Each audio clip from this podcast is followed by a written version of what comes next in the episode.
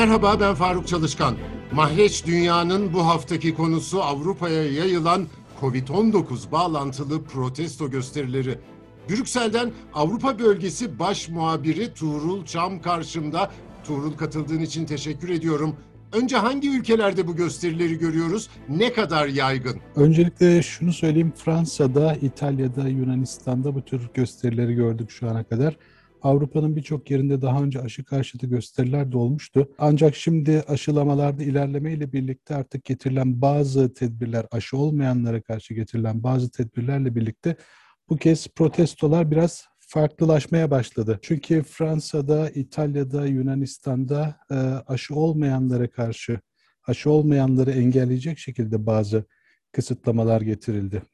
Bunlardan örnek vermem gerekirse, Fransa'da hastanede, bakım evlerinde çalışanlara yönelik Covid-19 aşısı zorunluluğu getirildi. Ayrıca bir de restoran, bar gibi, kafeler gibi, sinemalar gibi kapalı mekanlara girişlerde aşı olmayanları engellemek için bir kart veya yeşil geçiş dedikleri veya bir aşı ruhsatı olarak adlandırabileceğimiz bir zorunluluk da var. Bunu sadece Fransa'da değil, İtalya'da da görüyoruz, Yunanistan'da da görüyoruz. Şimdi bu durumda aşı olmayanlar, aşıya inanmayanlar veya aşı olmanın bir tercih olduğunu söyleyenler buna karşı çıkıyorlar ve bu durumda da birçok protesto gösterisiyle karşılaşıyoruz son günlerde.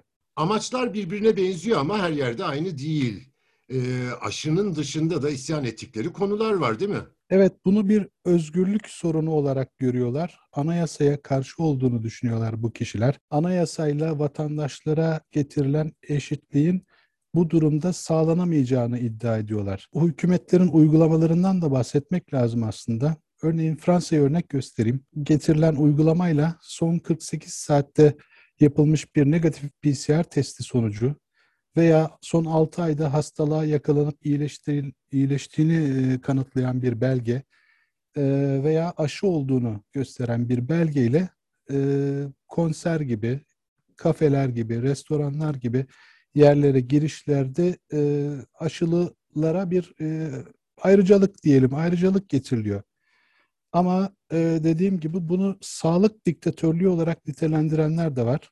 Bu yüzden yüz binlerce kişinin katıldığı gösteriler düzenleniyor. Tabii bir taraftan da bu tür yerlere girişlerde işletme sahiplerine de sorumluluk getiriliyor ayrıca hükümetlerin bu uygulamasıyla. Bunun için de örneğin İtalya'yı örnek gösterebilirim. Yine Fransa'da da benzer şeyler var ama buna uymayan işletme sahiplerine cezalar öngörülüyor. Bu tür yerlerde veya hastane gibi yerlerde aşı olmayanlara maaş vermeme, eğer aşı olmamakta ısrar ederse işten çıkarılma gibi durumlar da söz konusu. Hükümetler bu uygulamayı savunurken de özellikle ekonomiyi ön plana getiriyorlar. Covid salgınından dolayı son 1,5-2 senedir ekonomiler çok büyük darbe aldı. Bunu savunurken mesela İtalya'nın Başbakanı Mario Draghi şunları söylemişti. İtalyan ekonomisi iyi gidiyor, toparlanıyor. İtalya diğer Avrupa ülkelerine göre daha hızlı büyüyor ama delta varyantı ciddi bir tehdit. Bu keyfi bir uygulama değil, ekonomik faaliyetlerin açık tutulabilmesi için bir koşul, huzurumuzun sağlanması için bir koşul demişti. Yunanistan'dan da bir örnek vereyim. Orada da kamudaki sağlık çalışanlarına ve huzur evleri gibi yerlerin personellerine aşı olma zorunluluğu getirilmişti. Başbakan Mitsotakis de tiyatrolar, spor salonları, eğlence mekanları gibi yerlere 16 Temmuz'dan itibaren sadece aşılı kişilerin girişine izin vereceğini söylemişti. Yunanistan'da da buna yönelik birçok protesto oldu bu uygulamaya karşı. Ama bir taraftan da şunu görüyoruz, aşılamaların da işe yaradığını görüyoruz. Evet, aşılar aslında işe yarıyor da buna dair göstergeler de var. Evet, vakalar artıyor ama hastanelerdeki yük aynı oranda artmıyor diyebiliriz. Birçok ülkede bunu görüyoruz. İngiltere mesela tamamen önlemleri kaldırmıştı ama vaka sayıları 30 binleri aştı, bir anda hızla yükseldi. Ama şu anda son özellikle mesela 6-7 gündür bir düşüş görüyoruz. 30 binin altına inmiş durumda. 20 binlerde, 20 binlerin ortalarında bir seyir var. Ben bulunduğum ülkeden de bir örnek verebilirim aslında, Belçika'dan. Burada da örneğin Şubat ayı başında henüz aşılamalar daha yeni başlamışken, çok yeniyken birkaç bin kişi daha aşılanmışken ve restoranlar, kafeler, bütün kapalı mekanlar kapalıyken, bütün yasaklar devam ederken 1800 vaka vardı. Bugüne geldiğimizde yaklaşık 2 aydır burada bir gevşeme söz konusu. Birçok yer açıldı. İnsanlar restoranlara gidebiliyor, sinemalara gidebiliyor ve şu anda 1500 vaka var. Tabii artış devam ediyor. Şöyle söyleyebilirim. Şubat ayı başında 1800 vaka varken her gün ortalama 40 kişi Covid'den hayatını kaybediyordu. Bugün bu sayı 2 diyebiliriz. Ortalama 2. Resmi makamların verdiği sayılar. O zaman yine Şubat başında 1800 vaka varken 1700 kişi hastanelerde Covid-19'dan dolayı tedavi görüyordu. Şimdi bu sayı 300. Hastanelerde tedavi gören kişi sayısı 300.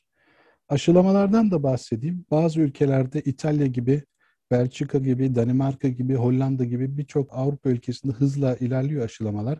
Yine bulunduğum ülke Belçika'dan örnek verecek olursam yetişkinlerin aşılanma oranı en az bir doz aşılanmış kişilerin oranı nüfusta %83. Tamamen aşılanan kişilerin sayısı da yine yetişkinlerin sayısı bu %69. Yetişkinlerin %69'u tamamen aşılanmış vaziyette. Yani bu da bize Şubat ayı başındaki durumla bugünü karşılaştırdığımızda aslında aşıların işe yaradığını gösteren bir veri. Brüksel'den Tuğrul Çam'a teşekkür ediyorum. Bizi hangi mecrada dinliyorsanız orada abone olmayı lütfen unutmayın. Hoşça kalın.